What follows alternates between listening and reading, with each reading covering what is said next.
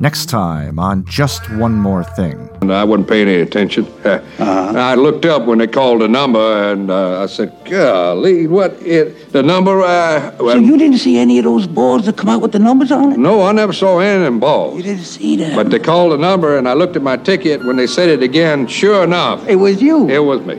so what did you do? What did you say? Well, I, I just sat there. I was stunned. Uh-huh. I mean, uh, then I started yelling. Yeah, so what did you say?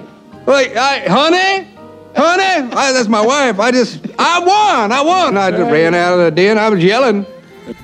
It's Death Hits the Jackpot, starring Rip Torn, Jamie Rose, Gary Kroger, and Peter Falk as Columbo.